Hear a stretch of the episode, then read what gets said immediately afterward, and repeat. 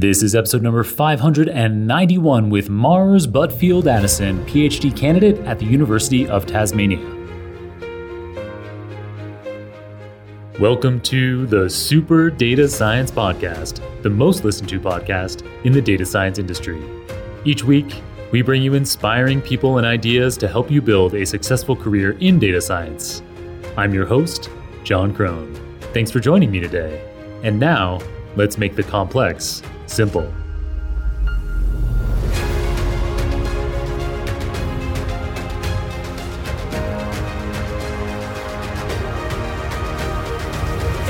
Welcome back to the Super Data Science Podcast, where I'm joined today by the bewilderingly interesting and widely knowledgeable Mars Buttfield Addison. Mars is co author of two O'Reilly books the newly released Practical Simulations for Machine Learning and Practical AI with Swift, which was released three years ago. Mars is pursuing a PhD in computer engineering from the University of Tasmania in Australia in which she's focused on writing high performance computing software to track spacecraft and space junk. She teaches courses on AI and data science at the University of Tasmania. She's a regular speaker at top tech conferences around the world, and she holds a bachelor's degree in software development and data modeling. Today's episode should be equally fascinating to technical and non technical folks alike. In this episode, Mars details what simulations and synthetic data are and why they can be invaluable for real life applications. She talks about how simulated bots can solve any problem by representing the problem as a 3D visualization, why the mobile operating system language Swift is interesting for AI, how much junk there is in space and why it's critical we track it, what it's like creating video games in a secret Tasmanian games lab, whether programming or statistical skills are more important in data science and why you might want to do a data science internship in industry if you're thinking of having a career in academia. All right, you ready for this stimulating episode? Let's go.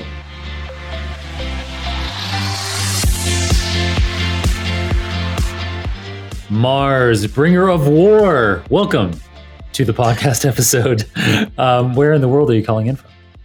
I'm calling in from Hobart, Tasmania, which is like a little heart shaped island state that hangs off the bottom of Australia, way down near Antarctica. And I understand as we are filming in June that for the Northern Hemisphere, this is summer. For you, it is something quite different. It's the dark of winter. And actually, the city that I'm calling you from is famous for its midwinter festivals where they build big effigies and burn them and like harvest all the apple trees and make warm cider and like all the the city is filled with these like red inverted crosses and every business has like turned their their their lights red. It's yeah it's this big thing. The whole island turns creepy in the dead inverted of winter crosses. people come from all over the world to come and see our creepy festival. Well that sounds like fun. And It it's chilly fun. i guess. The skiing. Can you ski on tasmania? No. So like Yeah. it- we get this weird thing where like the planet is a bit smushed north where we think we're quite south. We're one of the southest southest southernmost uh, land masses significant land masses in the world. It's like us and Yeah. argentina. But Yeah. We still aren't that far south we're only 42 degrees south so it's we get Right. snow up on our mountains but we don't snow in the city right it's an No extreme kidding. event if you can get your skis out here lots of inverted crosses but no snow yes. Um, well, I, I would take that trade. Um, so we know each other through Suzanne Huston of O'Reilly. Um, Suzanne has been kind enough to introduce me to several great O'Reilly authors, such as yourself, and you are the first of those that she's introduced me to that is on the show. You have a book that is being released. I mean, digitally, Right it was released. Yeah, at the time of recording, and it seems like you're going to be able to get the book on Amazon in the United States, at least as of today, the time that the episode is being released. So that's super cool. Your book is called Practical Simulations for Machine Learning, and you co authored it with Paris Buttfield Addison, who has the same last name as you by bizarre coincidence. Wait, no, no, no, he is your husband.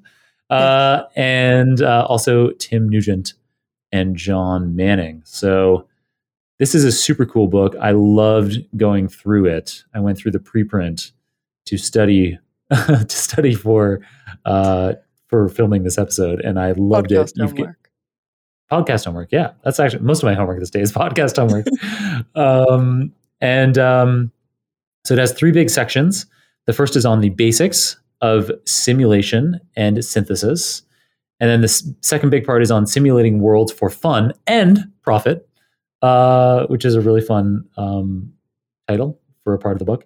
And then the third and final part is on synthetic data and real results. So it seems like from these parts and from the table of contents that there are two kinds of things that we're covering in this book. There are simulations, and then there are synthetic data. So, what are the what is the difference between those things? Can do you use simulations to create synthetic data?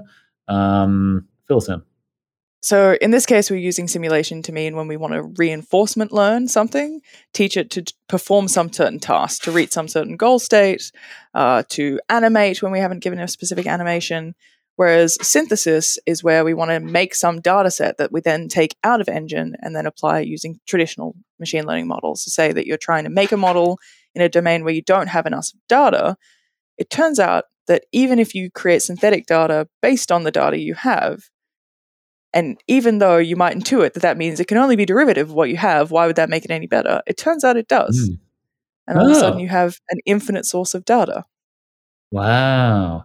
That is wild. I actually had a conversation many, many years ago, a phone call with this consulting company and they they were talking to me about simulating financial data and I I thought it was a really bad idea. I should go back and phone them. I think I was a bit snippy with them. Um, I actually often regret that phone call because I was kind of like I was quite dismissive. Um, and yeah, it seems it sounds like from what you just said, I made a big mistake. That in fact, synthetic data can be hugely valuable. They can even be yeah provide you with uh, maybe even better data than uh, than you could possibly collect in a particular situation. Well, if you only have limited input data, you're always going to be limited in what you can do. And there's only so far that you can stretch it. Obviously, anything you sim- simulate, uh, anything you synthesize is going to be just reinforcing whatever's there. So if you have Right. something that's really messy or really ill defined or something that's going to learn the wrong lesson, as we all know, machine learning is hard to wrangle sometimes, it learns the wrong thing. But if you're smart about how you use it and you're smart about the random variations that you introduce, that, that source of chaos, then Right. yeah, you can make something that's really robust. That's cool. Yeah. And as you say, infinite amounts of it, then, if you can simulate your synthetic data, then you can theoretically have as much as you need. Um, so, this is something, for example, that we see with uh, self driving cars. There's a lot of self driving car footage out there of really boring situations. So, going straight down a highway, self driving cars collect lots and lots of data that show that. But Yeah. there isn't really anything that needs to be learned, particularly in that case. What we want to be learning is the irregular circumstances when a pedestrian jumps out in front of the road, or a cow jumps in front of the road, or you're in a city with all kinds of things going on. And um, so a lot of self driving car companies simulate data of the um, kind of edge cases so that you have lots of examples of training data to um, train self driving cars on. So That's a that's great kind of one. um, yeah, that's one that kind of uh, that I was kind of aware of before uh, going through your book. Um, so in your book, you guys rely heavily on something called Unity. So what is Unity? Why was that so useful for the simulations that you did in your book? Well, Unity is actually a game development engine. And so if you Mhm. think about when you want to make video games, and quite often they're complex 3D worlds nowadays, you don't want every time you're writing a game to have to write the physics system. Like if you want someone to be able to chuck a cube or hold the weapon or push a button, you don't want to have to program how something is going to arc and fall, how things are going to ricochet, how light works. So you, can want use the one of these to wiggle properly. yeah uh, you you want to skip all that and you want it to be consistent across different platforms so we get these things called game engines Uh, and there are two really big popular ones, but there are a bunch of open source ones. So the two popular ones are Unreal Engine, which you might know is the thing that Mm. everyone used to make Fortnite, uh, and most recently has been used for films, feature films, as they they've got that that volume technology that they they're getting on that they're making all these uh, digital sets, virtual sets for films. Oh, cool. Uh, and their competitor is Unity, which is a game development engine that mostly is used for mobile games and is the one that like Pokemon Go is built in. Hmm. And I guess because their competitor had gotten into films, which is a bigger market than games, Unity was like, crap, well, we better find our second market. and they found out that people were using Unity to simulate their robots that they could then make work in a lab. So obviously if you can simulate something in a computer it can try things out and fail and try again and learn much much faster than it would be able to in the real world. And better yet you can parallelize it. So if you have a robot arm who's trying to learn how to pick up a cube and you try and do that with a real robot that's quite difficult to do. You have to wait for that thing to try and fail and try and fail. But in a computer you can make a million of them that can try a billion times a minute. And people had managed to hack this together themselves and now Uni decided to go whole hog and support it officially. Yeah, that is one of the uh, when I wrote my book Deep Learning Illustrated, the of the three main reinforcement learning engines that you could use. Um, one was provided by OpenAI, another one was provided by Google DeepMind, and then the third was Unity. Um, Oh. So yeah, even years ago, they were big in that space. So, um, what's the relationship between Unity and learning algorithms? Like, why why is it that something for simulating 3D environments is so useful for training machine learning algorithms, particularly reinforcement learning algorithms like these robot arms that you're describing? Uh, so, is this something to do? Is this relationship between Unity and these reinforcement learning algorithms, these learning algorithms, uh, related to the way that Unity can represent things visually and spatially? Yes. So obviously, it makes the most sense if you're trying to simulate something that's trying to solve a visual or spatial problem. Specifically, if you're trying to make something that will be translated into the real world for a physical thing. So you want to make a robot that assembles cars. You would have to get the physicality of that represented in the environment that it's learning in. So you want the thing it's picking up to have weight, to be slippery, and all of those those physical aspects are really hard if you're trying to make an abstract representation of that without a full physics simulation, which Unity has. But also, you can abstract kind of other kinds of problems into something visual. So, the really beneficial thing about Unity isn't just that it can provide a lower level of abstraction, like in the good way, in that like it's more applicable to the thing it's eventually going to do, but also that you can watch it.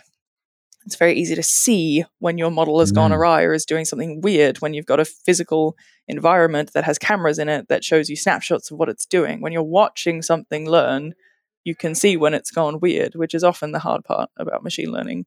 Is That's when cool. something started learning the wrong things, it's gone off the rails, but you're just trying to look at like a tensor graph and you have no idea. This episode is brought to you by Super Data Science, our online membership platform for learning data science at any level. Yes, the platform is called Super Data Science. It's the namesake of this very podcast. In the platform, you'll discover all of our 50 plus courses, which together provide over 300 hours of content, with new courses being added on average once per month. All of that and more you get as part of your membership at Super Data Science. So don't hold off. Sign up today at www.superdatascience.com. Secure your membership and take your data science skills to the next level. Yeah, I can. I, I don't have very much experience with reinforcement learning and watching algorithms learn. Uh, most of my experience is through a simple 2D game called the Cartpole game. Um, but even with so with the Cartpole game, you control a cart that can move left or right. That's it. And um, there's a there's a vertical pole that you're trying to balance on top of the cart. And the game starts where the pole is slightly off balance to the left or to the right.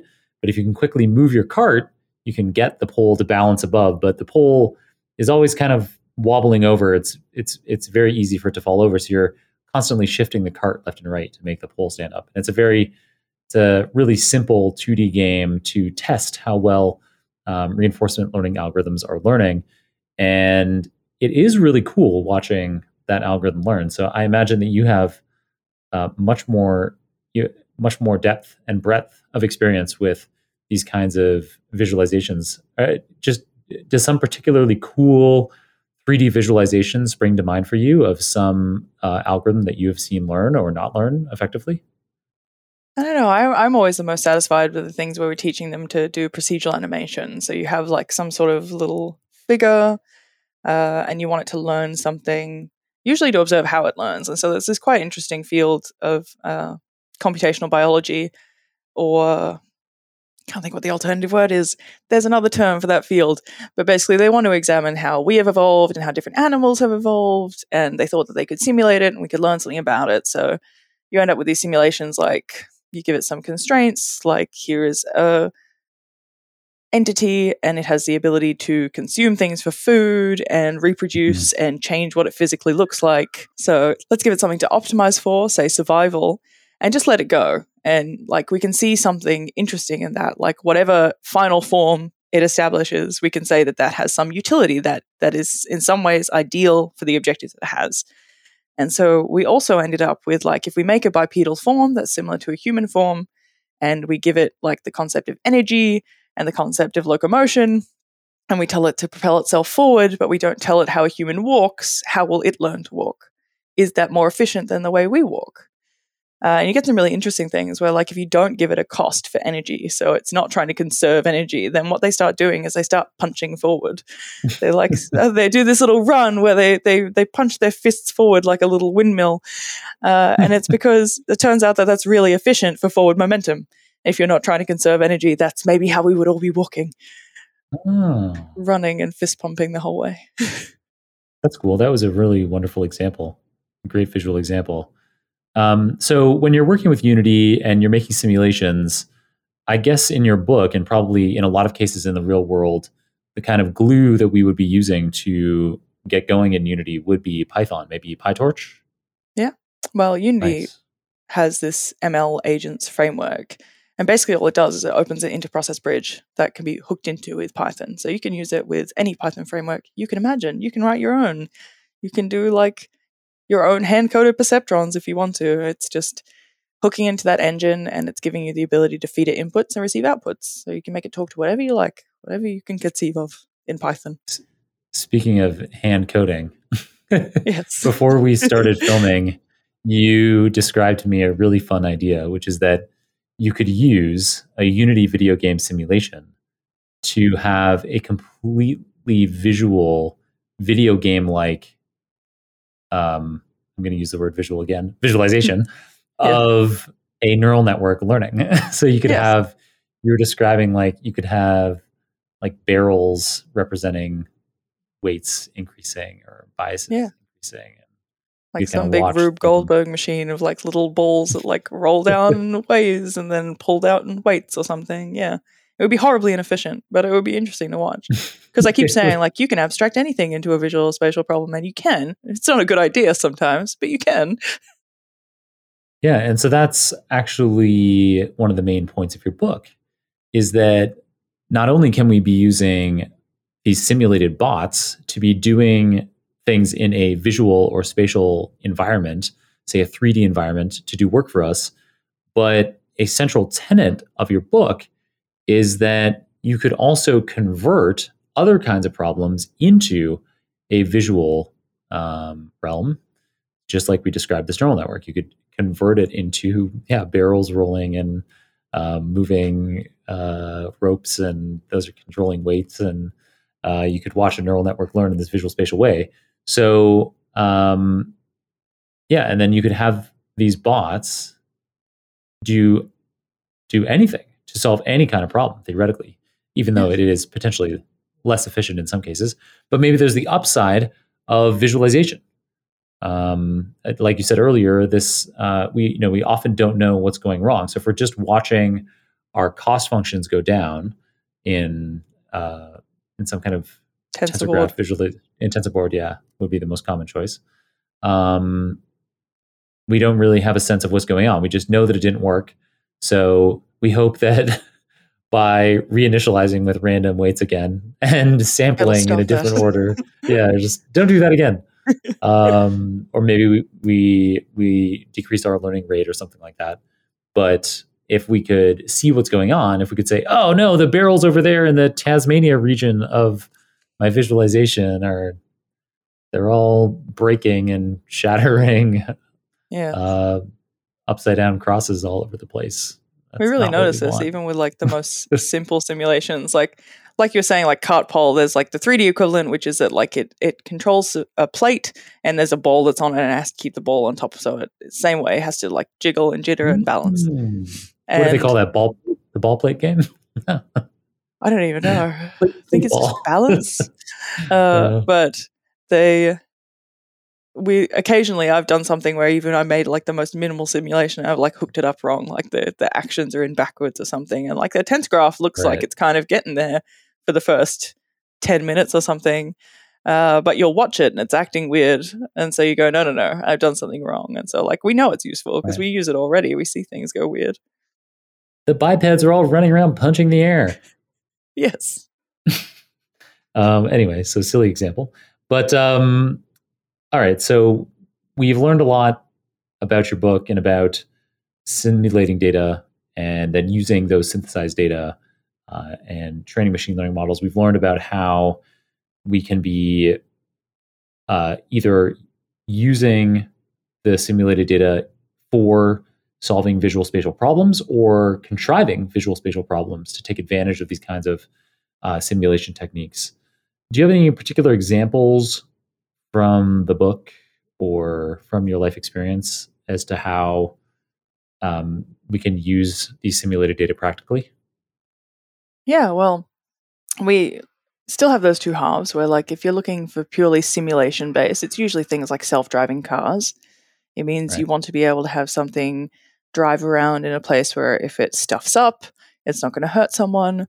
So Right. typically, you would make like a, a, a street environment and you would have simulated pedestrians and they're crazy and they walk all over the streets and there are things down in their way and you Right. can also use this to make inputs that you wouldn't be able to in real data. So, like one of the examples we show is you've made like a city that this car can drive around in, and it's got cameras on its front, and then it has to conduct itself appropriately. But then one of the other inputs that it can receive as part of its uh, feedback is like a map where its inputs have been keyed by what layer that thing is. So it's like a version of its camera input, but it's like all the trees are purple and all the pedestrians are green.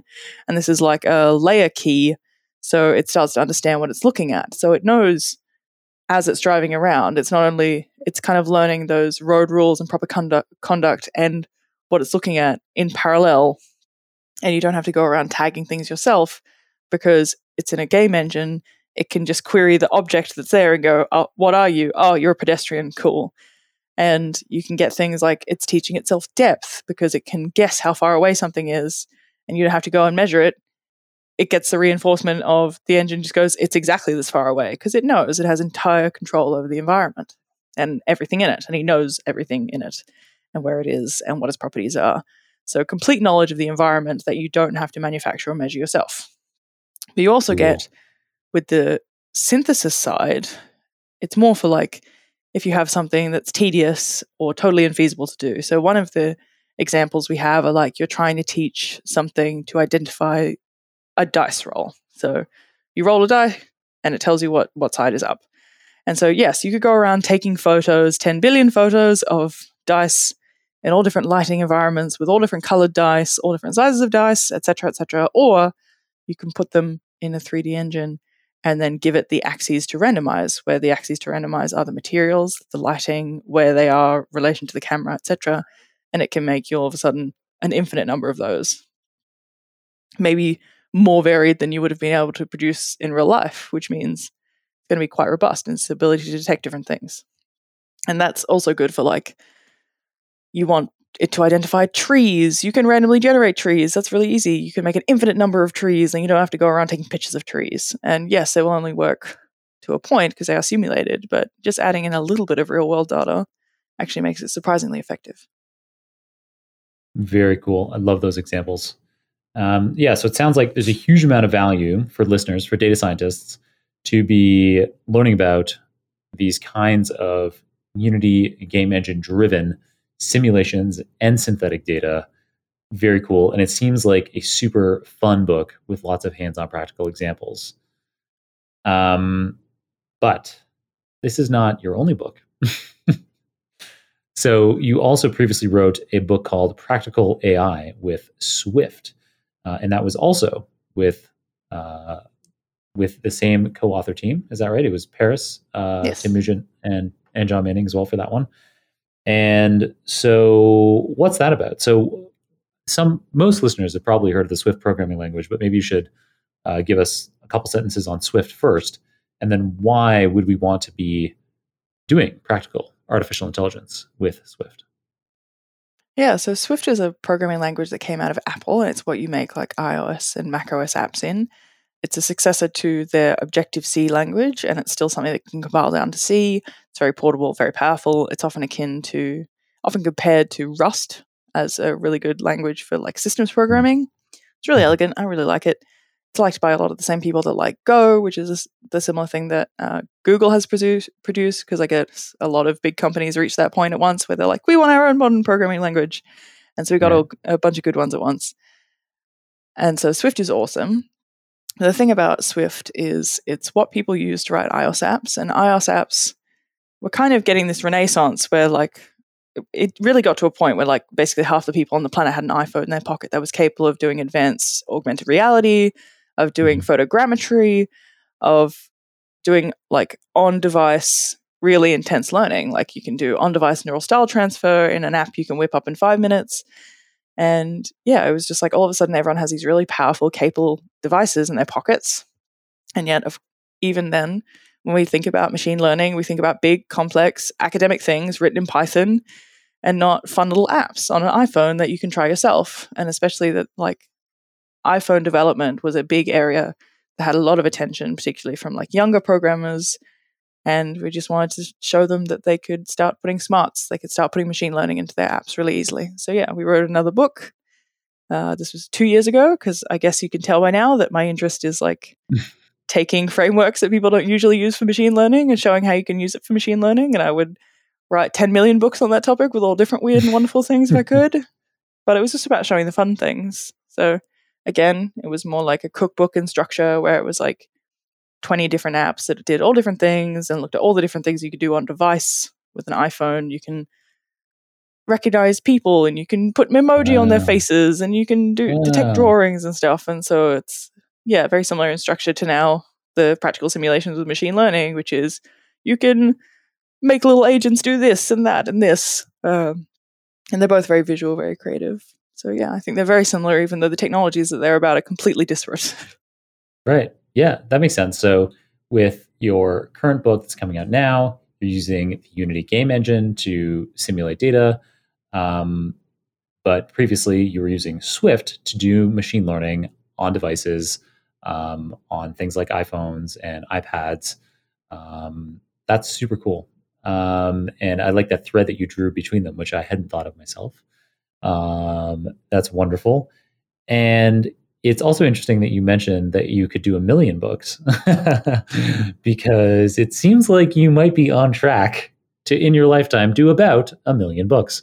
Um, while you only have two so far uh, the gentlemen that you have co-authored it with paris tim and john they have authored dozens so of books already. Tell us a bit about um, some of the books that they've written yeah, so they also kind of stumbled into it. They were like at a party sometime with someone that was writing this book series about Objective C, I think, at the time, which was then the the precursor language that people were using to write iPhone apps when they first came out. And this was somebody who had written like the first two or three editions of a book, and he's like, "Oh, I don't really want to write the next one." They're like, "We'll do it," and so they got there into writing with like writing um, well, they started writing with O'Reilly Media by writing like a fourth edition of a book or something. And it turns out they were like, fantastic, someone who can do like iPhones because historically, even though iPhones and Swift and Apple related technologies are quite big in the real world, they actually haven't had much Mhm. of O'Reilly uh, O'Reilly's audience. And it's weird that when we Oh. look at the analytics of the platform, it's not reflected in O'Reilly's audience. That like Swift has been like a weird side thing, and their demographic of iOS programmers, particularly, is much much lower than we observe in the real world. Huh. So they're like in this little niche where they're among, I think, only three sets of authors who write about Swift and Appley stuff under the O'Reilly banner, which is both a blessing and a curse. That that yeah, it's quite niche. The, the couple of people who are into Swift and into the O'Reilly learning platform, they don't have many options. They're very good to us, but yeah, there there are not as many as you would think. But it's really fun. They've also written all of the, well, most of the books that has released about the Unity game engine, just from a, a game development perspective. And they've also also done some fun little side things about like the Swift Pocket Reference, which is this cute tiny little book, and like how to write apps for the Apple Watch and how to make games with GameKit on iPhones and stuff. So there's also like the crossover between the two. Super cool. Yeah. So between them coming up from game dev and me coming up through machine learning, we just kind of met in the middle and started writing about how you can use game technologies for machine learning. Do you happen to have a, another book uh, that you're thinking about for the future that you can share with us on air? Oh, I we actually had a book cancelled recently. We wanted to write about the Swift for TensorFlow project, which was so the person who made Swift, who was working, he wrote LLVM as like his thesis, and he started working for Apple, uh, making Swift, and then he went to work for Google, and Google went fantastic because they're kind of outgrowing Python. Like there's there are some limitations to what you can do with Python for machine learning. We really want to have like Yeah. a, a strongly typed, really modern, fast language, uh, particularly compiled language. We're going to start porting TensorFlow to something like that. What are our options? Oh, we've got Chris Lattner. Let's do Swift. And they started the Swift for TensorFlow project, and they had Yeah. started porting all of TensorFlow to Swift.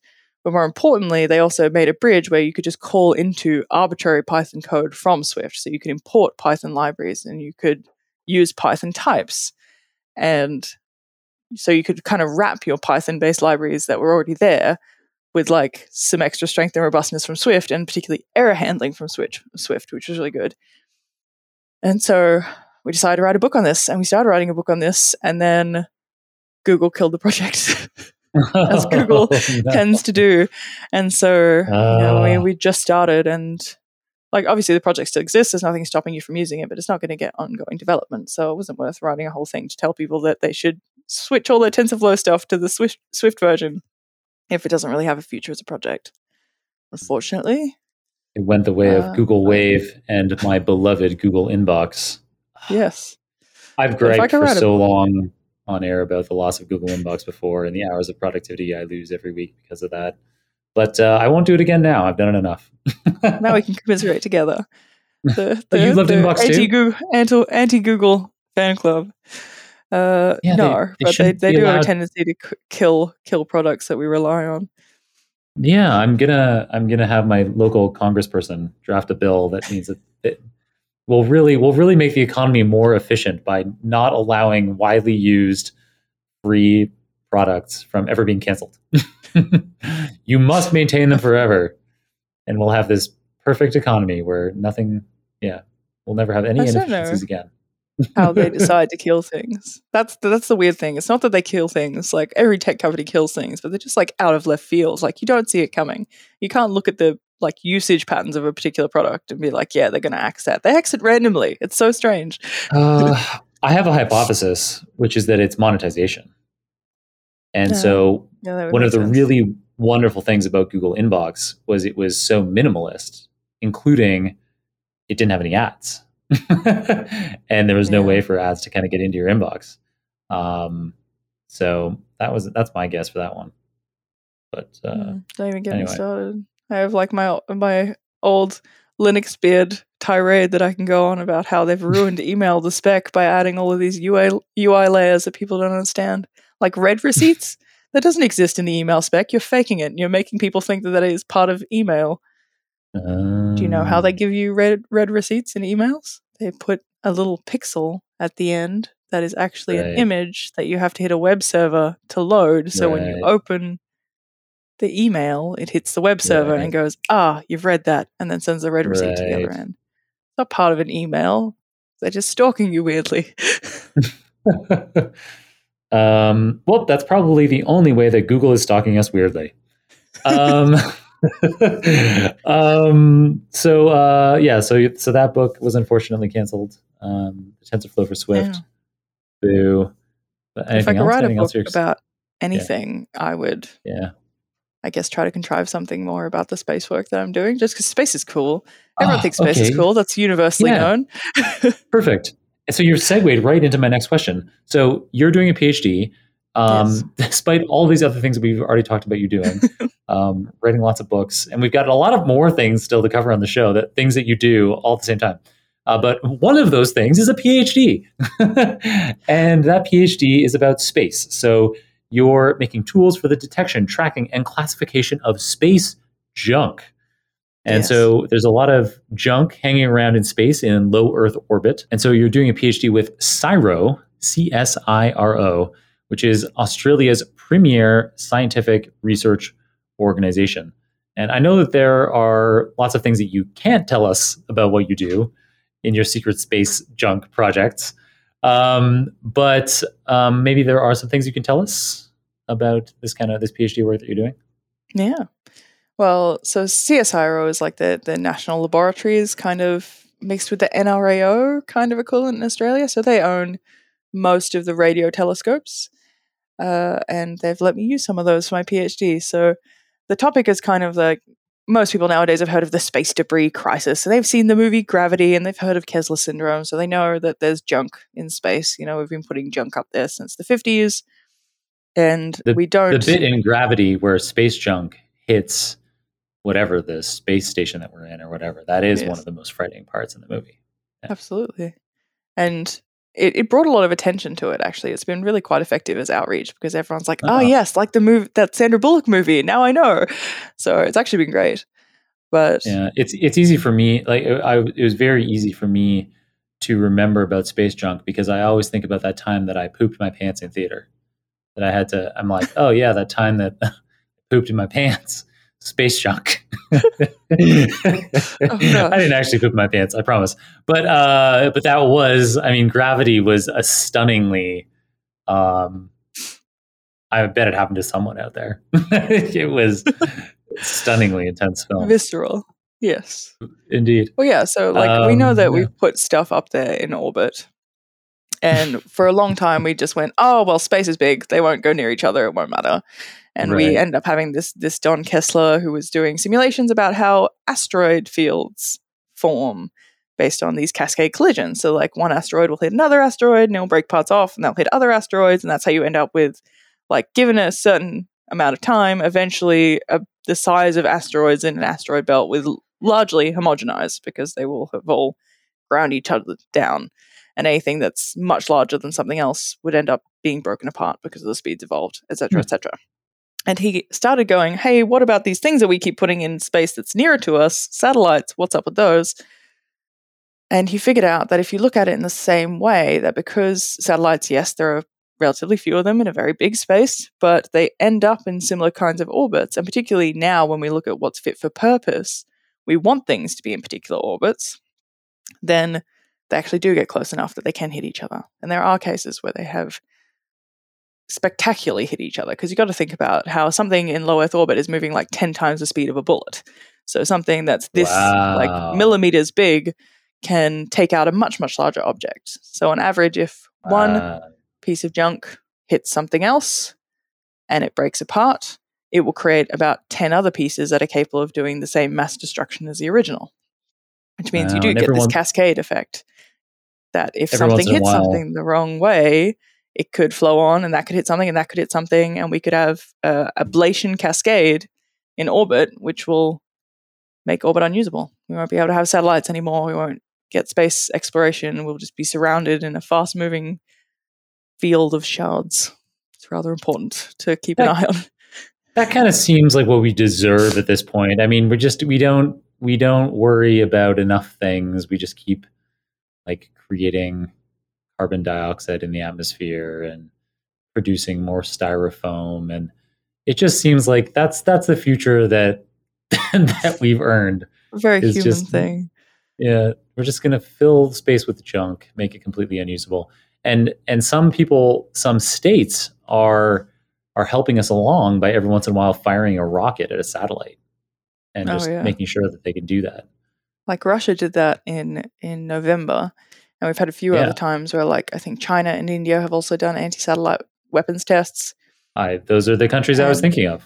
Yeah. And yeah, and every time the US goes, like, my goodness, cannot believe they've done this. There should be laws about this when the US has done more of this than anyone else. Like, call Right. up Project Starfish when they were nuking the atmosphere just to see if they could. Like, right. they've been doing it for decades. They had that, uh, there's this really awesome photograph of one of the first anti satellite missile tests that was done by the US, which wasn't a like truck based, land based missile, like a little rocket, like you would think of. Like the Chinese ASAT test was like a, a, a truck mounted rocket. Uh, the first one that the US did was actually on a fighter plane. They got someone to fly Mach 1 straight up and fire at a satellite in orbit, and he hit it. wow. crazy. Is- and someone got a photo of it. It's awesome. Uh, but yeah, they. No one's ever attacked another country's satellites, but they attack their own just to show they can, just so no one messes Right. with them. Back off. So okay, so we kind of understand the space junk problem really well now. Yeah. And so, uh, does what you do in your PhD have anything to do with machine learning, or what are you up to? Well, it was supposed to, uh, but actually, so it's in this domain called s- space domain awareness or space situational awareness, or is sometimes called space traffic management or space surveillance. There's lots of different terms because it's rather new, and that's how fields work. When they're they're brand new, everyone makes their own names, and so similar to like we have air traffic control for planes, which has to keep track of where all the planes are, where they're going, what their objectives are, and then try to route them so that they all get to meet their objectives without running into each other. We have to do a similar thing for satellites. So, because we don't have any robust, scalable, really well developed to maturity solutions for going up there and grabbing debris and bringing it back down, which even if we could, we could only do that for like low Earth orbit. We've got things out at Lagrange points that we're just never ever going to be able to get them. So, if we can't remove debris, the best thing we can do is know where it is and try to move things out of the way if they're about to hit, which means that all over the world we have sensors that look at the sky and keep, try to keep track of the you know 5000 active satellites the 35000 large debris objects down to like the like 130 million we think maybe of tiny fragments of debris that are Wow. out there but the worst thing is that orbits aren't stable like you'd think you would put something in an orbit and it will stay there but it turns out that's not Right. the case because the sun Ah. does stuff which creates pressure around earth and we've got these like charged particle belts that like push things outwards and also like when something's in Wow. low earth orbit they drag along the top of the atmosphere which means they slowly skew and it means that actually we need to re-identify and replot the trajectory of every object basically every 24 hours or it will be completely wrong. And also at this Oh, distance if we can't figure out where it's going to be we probably won't even be able to find it again so Oh my god. it's a constant, constant chase, and we're trying to get better and better at predicting their trajectories given what we know about the physical forces at work. But they're so complicated, and we can't do it fast enough.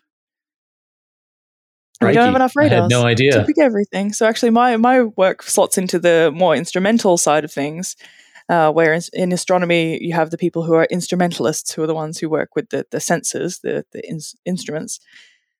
And so, assuming that one radar to look at space can cost a billion dollars and take five years to build, and we need them all over the world and enough of them to keep up with the growing rate of satellites in space, we went, oh crap, we obviously can't build them fast enough. What can we use? Well, we have radio telescopes.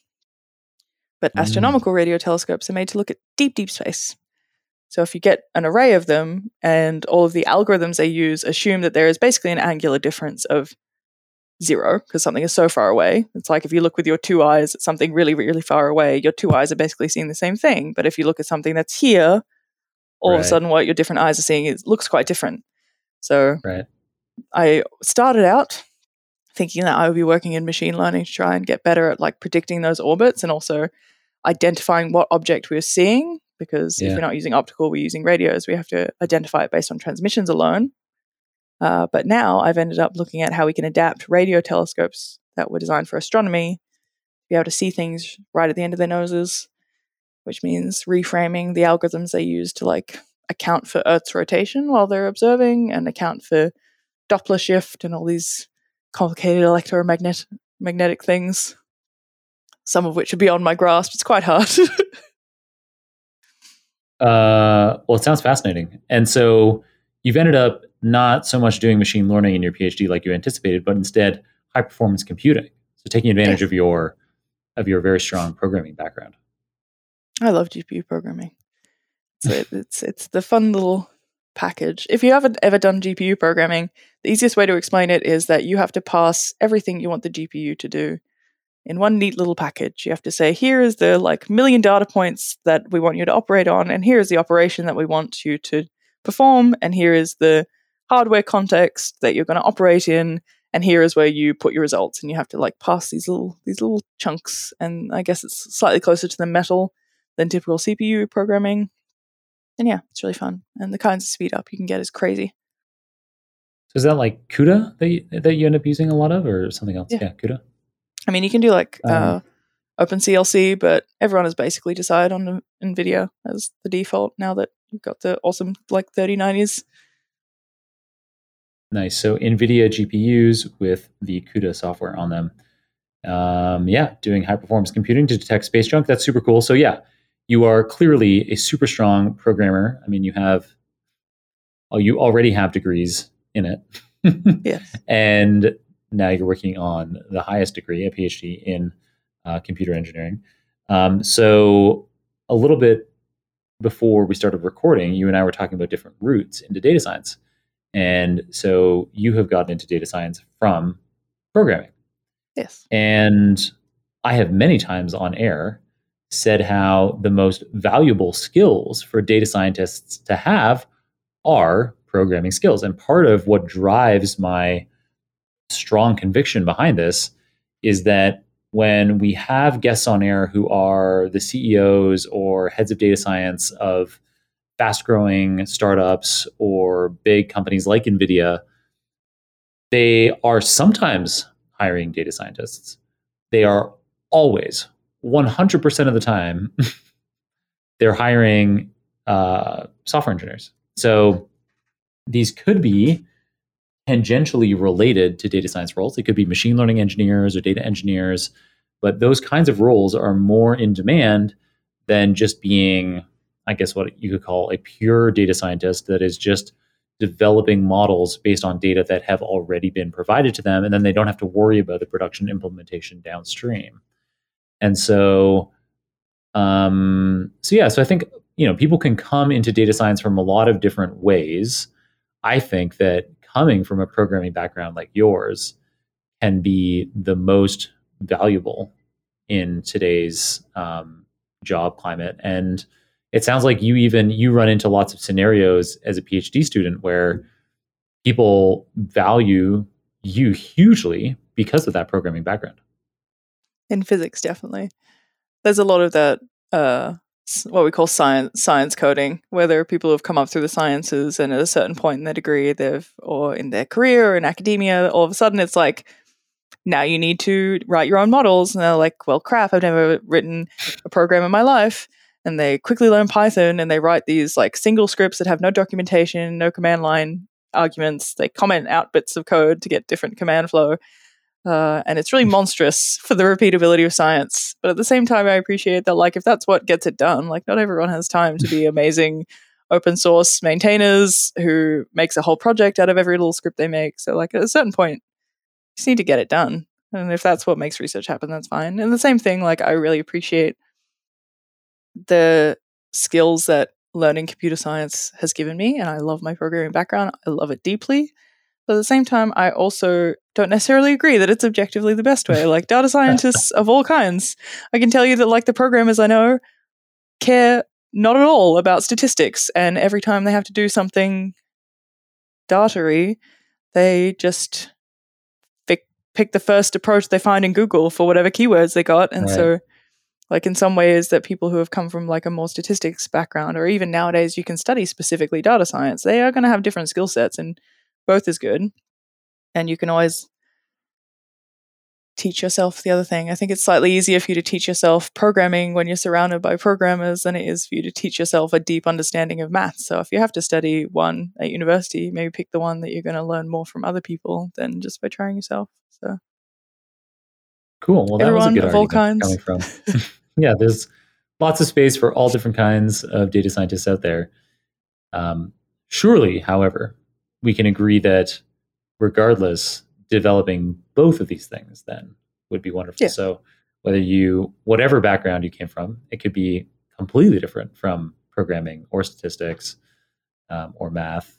Uh, people come into data science from all kinds of places and you can become hugely valuable by learning software development skills, programming skills, as well as uh, yeah, these mathematical things, statistical things, linear algebra, calculus, probability theory, statistical inference, um, all all useful. And in your decades-long data science career, listener, might as well have some fun rounding them all out. Um, and yeah, becoming a full stack data scientist, as I've called them before on air. Cool. the thing that remains consistent is like the curiosity. People get into data science because they want to answer questions.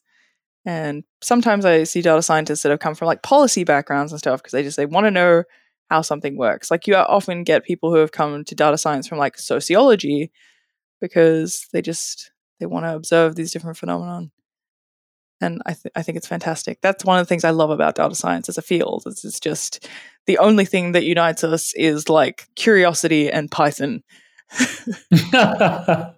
Ooh, our listener, cover your ears. Um, the last episode that we filmed was at the New York R conference, live on stage. Mars, it was pretty cool. Oh. I love Um, R. I think that R is a nicer language, but Python is slightly easier to interface with other things. So if you're just trying to do like Oh, analysis totally. and you do it now, if you need to talk to like another system or to like output in Yeah. like HTTP or talk to a server or something, then you're just going to have a hard time doing that with R. Or MATLAB is the other thing that they, they're getting people into in university. Learn this highly proprietary ecosystem. You will not be able to take these skills anywhere. yeah, professionally, we don't see that as much, though. Uh, you you probably still get exposed to that a lot because of your PhD, but yeah, I don't know. And I You don't see teach a lot at of that. uni. Maybe my Uh, favorite part of my job is I, I teach the wee baby like artificial intelligence 101 and also introduction to data science, which is Ah. everyone's first. Oh my god, you can answer questions with an Excel spreadsheet. It's actually really fun, like getting them to respect these tools. That like I don't know. There's a lot of ego in first year computer science that they're like bunch of 18 year old boys who have taught themselves to program and making their own compilers and stuff. And then they come and learn and they think they're amazing. And then there are certain things that they just don't think about, especially in like human factors, where it's like, let's think about not how we can make this amazing system that's like a technological marvel, but that it works is like really fit for purpose for the humans that are going to need to use the system. Mhm. And the same thing in data science, they come in with a lot of ego where they're like, what? Like, we're going to use Excel? Like, like office ladies do. That's a, tool for like basic, uh, basic, the, the concept, not basic, the language. to basic, but, uh, highly numerate people.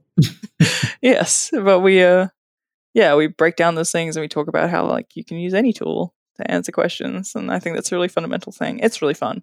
We get to like one of the t- classes I teach uses Prolog, and everyone's like, "No one uses Prolog nowadays." I'm like, "Yeah, but it teaches really important things. It's amazing to do. It's great fun." Um, what do you use Prolog for? What does it do? Uh, it's like a, a symbolic execution kind of language where you can give it like a set of uh, premises and a goal state, and it will like work through all the different options. Have you seen Prolog, the language? No. Weirdly, the thing that it ends up still being used for in production is like airline systems. Because you can give it a rule like uh, Jane is Bob's mum and Tom is Jane's dad, and someone being the parent of someone else who is a parent of someone else makes them their grandparent. So, what is Tom to Bob? A grandparent. Right. Uh, so Right. basically, they they do all these like iterative things. You can use it for like procedural stories because you can say that like there are these characters that exist and these actions that they have access to and these motivations given these actions how can these characters achieve their goals? And it will execute all the different variants. It's very powerful. That's cool. I didn't know that. Um, going back a little bit one could argue that in addition to curiosity the language that unites the thing that unites all data scientists is sql yeah. Which yeah. which really everyone uses sql um, well, everyone's getting to like the the no SQL now. Very hard to have not SQL. I really like um, it. I, I um I have a deep passion for domain specific programming languages and old programming languages. Like we talked earlier about how I love LaTeX, uh, and you know a lot of Telescope software is still written in like Fortran, and like we did make modern programming languages for a reason. They have their purpose, but also knowing why these older and especially really hyper domain specific languages were made. It's really interesting. And like recently, I was writing a library that was about ingesting enormous amounts of telescope data. And we're looking at, well, we need to be able to stream data in, and it's always going to be too big to live in memory. And all of a sudden, I'm back to reading about how like database query languages work because they have a real strength in getting a bunch of data because what they do is they like structure a query in advance. So they do a bunch of optimizations about what parts they'll even need to load into memory before they even know what that is. Mm-hmm. And all of a mm-hmm. sudden, we're using like SQL approaches in Telescope software. Cool. That's the beauty of computer science taking approaches wow. from everywhere and putting them everywhere. I'm so glad that I brought it up. Um,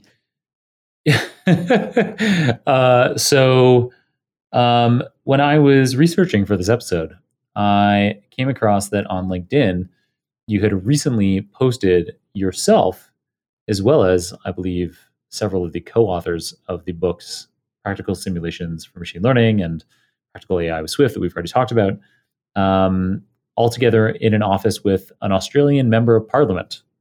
Um, and so that MP was visiting the secret lab. So, yes. not the chair company, lab? the and, other one. Not the what company? There, there's a, a, a series of gaming chairs that like like Twitch streamers and stuff have these like really fancy, expensive office chairs that are oh. made by a company called Secret Lab. That's newer than our Secret Lab, but has oh. definitely ah. become the more famous Secret Lab. There's also a third Secret Lab that is like a special effects company that you sometimes see come up in the credits of like sci-fi movies. And there's countless secret secret labs out there that we don't even know about yet. yes. Um, but so your your well known secret lab that's not quite as well known as the chair secret lab. yes. um, what secrets are you guys up to? What are you labbing up in there? What are you brewing up? Well, uh, so my husband started a video game development company with his high school best friend back when they both finished their computing degrees. So this is the thing they're being very nice about is all my co-authors already have PhDs and they don't put doctor on the cover because otherwise I'd be the not Dr. Mars because I'm not finished yet. but yeah, they all have PhDs. They mostly did like human computer interaction and like urban informatics stuff. Uh, and yeah, they made a, a video game company and it's actually Tasmania's oldest video game company. And video game companies, I've said that word too many times uh, in this sentence, but typically they don't live very long. Like it's a very gig economy. It sometimes gets like Hollywood, where like a, a company will form to do a certain production, then they'll break off and they'll do something else. And right. um, if that one's not a hit, maybe they won't do anything else. Whereas they've been really stable. They've been running this company for like 14 years and they've made games and apps for like Australian children's television shows and for like Qantas, the airline, Mm-hmm, the, they mm-hmm. did a bunch of like in in flight games and stuff, and so they really made a niche for themselves in that they do have computer science PhDs, and they also did a lot of work in early education. And there was a niche when the iPad had just come out. Everyone went, "Oh my goodness, this is amazing!" For kids that don't yet understand keyboards, like they might not be so pre-literate children, uh, to have like interactions with this digital thing. Uh, how do we make games for people who can't read yet? That they recognize like shapes and colors, but you can't give them instructions. How can we give them a meaningful experience? And yeah, they actually made an early niche writing games for really, really little kids that then turned into a, a pretty great market of making children's educational games for all ages and now even like they get contracted by companies to make games that are like educational about what they're doing so like recently they wrote a game for the local power company where you play a quoll which is a, a tasmanian native animal who has broken into someone's house and is trying to make their power bill really high. And in doing so you learn all about like the different tariffs and what things consume the most power so that kids know if you leave that on that's going to cost your parents lots of money way more than leaving that other thing on. And right. so it's quite fun.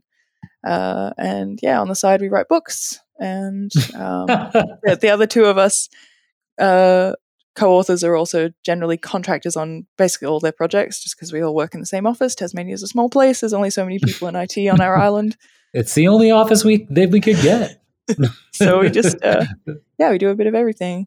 Some of the contracts I've done with them have been like getting a contract from a not for profit to build a Minecraft world where kids can simulate natural disasters to learn about how you respond to a crisis and evacuate, or like uh, making a bunch of Swift playgrounds that show you how to like collect space junk and also teach you how to code in Swift. That then like goes to National Science Week and the you big science a, center. You made a space junk game. Well, it's it's like a code along activity, but yeah. Yeah, that's cool. Uh, it's supposed to teach you about coding. No, I think I just started my PhD and it was still very exciting.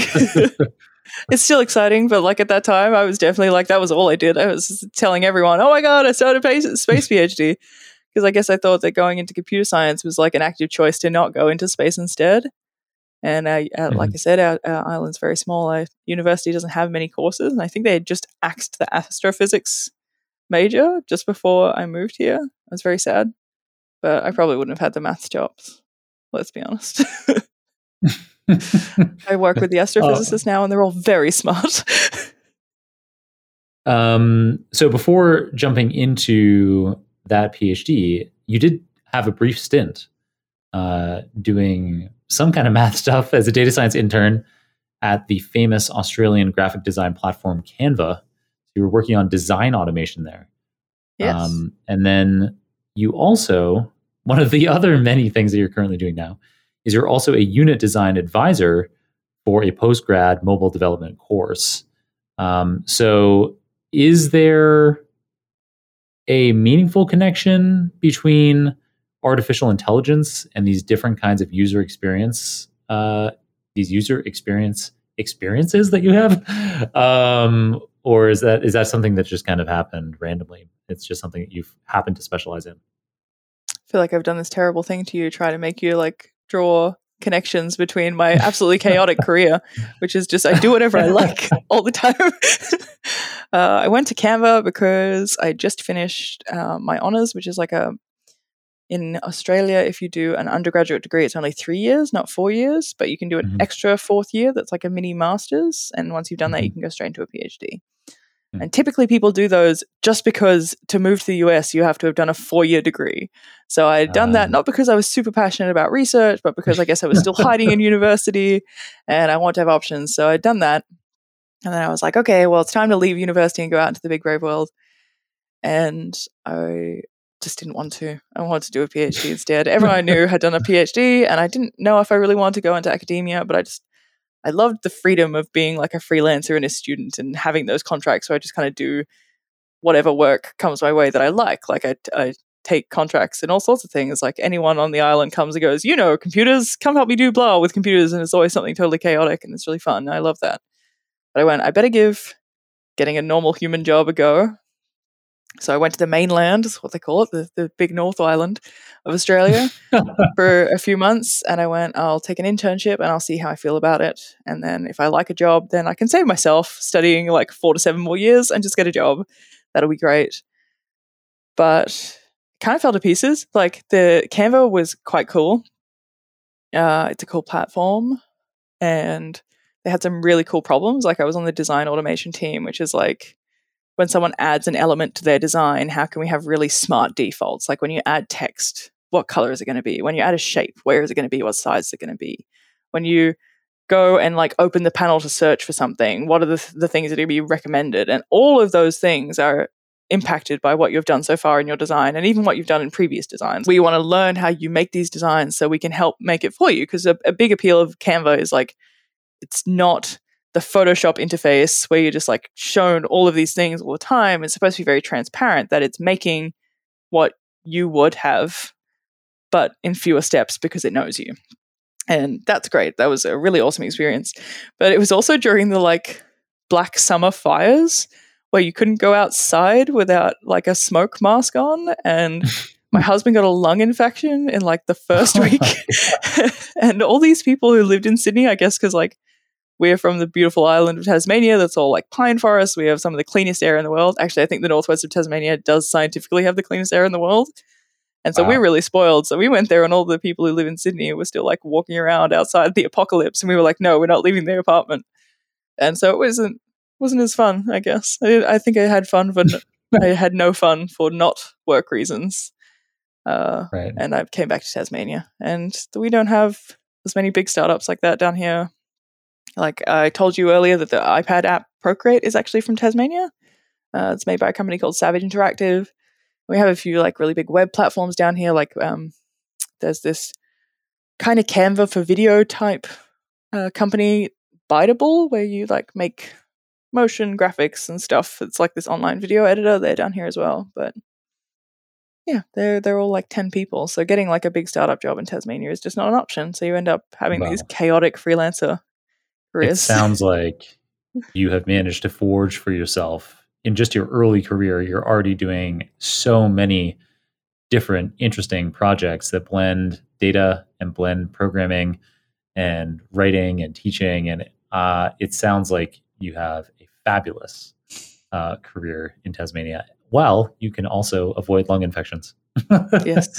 Uh, so sounds pretty great. Maybe the best part. Um, so, as a regular listener of the, of the, show, which I was delighted to learn uh, when we were talking before starting recording, uh, you are already aware that I always ask for a book recommendation near the end of the program. Yes. And so you actually had you'd been thinking about this big stack of wonderful books that you'd put together, but you don't have that was my right my light Christmas reading was I decided to go back and read like all of the the computer science greats. So I was going to read the the Dragon Book of compilers and the MIT Structure and Interpretation of Computer Programs and uh, the the Secrets and Lies about cryptography, which is really really cool. Academia so suffers from people just trying to put their information on paper and not thinking about the narrative and the flow and the timbre.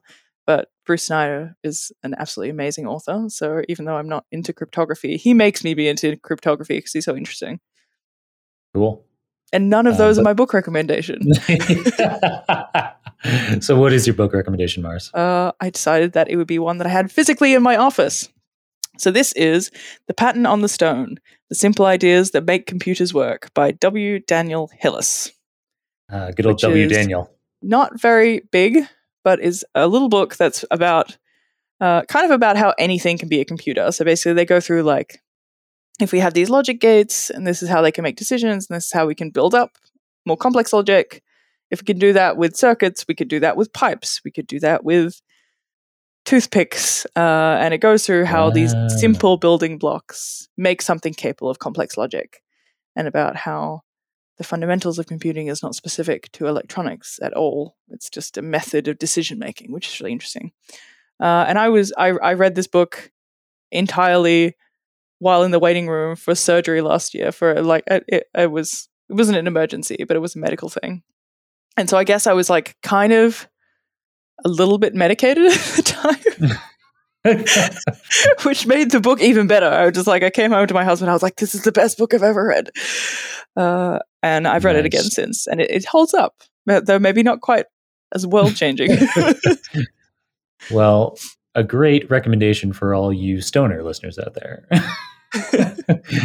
um, so super fun. I've loved having you on the show, Mars. You are a brilliant communicator, which shouldn't come as too much of a surprise given all of your teaching. You're also just a lot of fun to talk to on deeply technical topics. You really know your stuff. And so would love to have you on the show again someday. But in the meantime, how can listeners follow you online and keep up to date as you release the next in the series of your millions of books? well, I I did made the decision to leave Facebook recently, which was actually great. It was fantastic for my mental health. Uh, but I'm still on Twitter. I'm a, t- I'm a terrible Twitter gremlin, and my handle is at the Martian Life because I'm Mars the Martian. Mm-hmm. Uh, and I'm also on Mastodon on aus.social, as in the Australian instance. What is Mastodon? So Mastodon is like an open source federated alternative to Twitter. So the idea is so if you have oh. Twitter, you're all on the single platform and all of your data right. lives on their servers. What right. if we went back to more of like a IRC model where you can host an instance of Mastodon, which is just some open source software that you can download mm-hmm. and you mm-hmm. put it on your servers and people who like live near you or are part of your community, which might be like a, the academic community, it might be the telescope community, or whatever that is can join your instance. Only you hold their data, and they can search people from other instances. So it creates like this big meta network. But the whole point was that it was supposed to give people more control because if you run your own instance or server, you can make community specific rules and you can have community specific jokes and conventions. And we find that these smaller groups actually end up with more meaningful interactions. Like people post longer form and more personal things on there than they necessarily do Twitter. So yeah, they actually engage with it in quite a different way. That's cool. I'm on Mastodon. It's very good. It's definitely less depressing than Twitter most days. Everyone's very nice. um, I also have a website which you take one look at and you're like, she wrote this in handcrafted HTML, and yes, I did because I my my web dev skills are from the '90s. Uh, but I I also believe that it's it's a good thing in that it's easy for a screen reader to read. It's easy for you to like scrape all of the styling out of, and it still holds up as pure text. It, you can access it in a terminal text only browser on low data and everything. So I'm at themartianlife.com if you want to look at my incredibly retro website. nice. And then you are on LinkedIn as well. want to I am, but there. I don't use it. I'm terrible. Everyone's like, LinkedIn's the most important. I'm like, yeah. All the people I follow there are like they're they're researchers from uni, and it's just depressing yeah. watching like how hard they have to spruik themselves to get grants. when I know this, how overworked they are, that they go home and they queue up LinkedIn posts or all this stuff. I'm like, just take a day off, man. um, yeah, well, you do you. Uh, you definitely shouldn't uh, feel like you should be on LinkedIn. Uh, and it sounds like you're in enough places, especially Mastodon. That sounds super cool. Um, all right, Mars. It's been wonderful having you on the show. I look forward to catching to up be. again sometime in the future. I have to have another chaotic career change so I can be interesting to talk to again. Mars, why did you go into manufacturing obscure plastics? I don't know. I don't know what my next career change. I'm not moving from space. Who am I kidding? Space is the coolest. nice. All right, we will uh, look forward to that manufacturing update. uh, catch you then. Thanks for having me.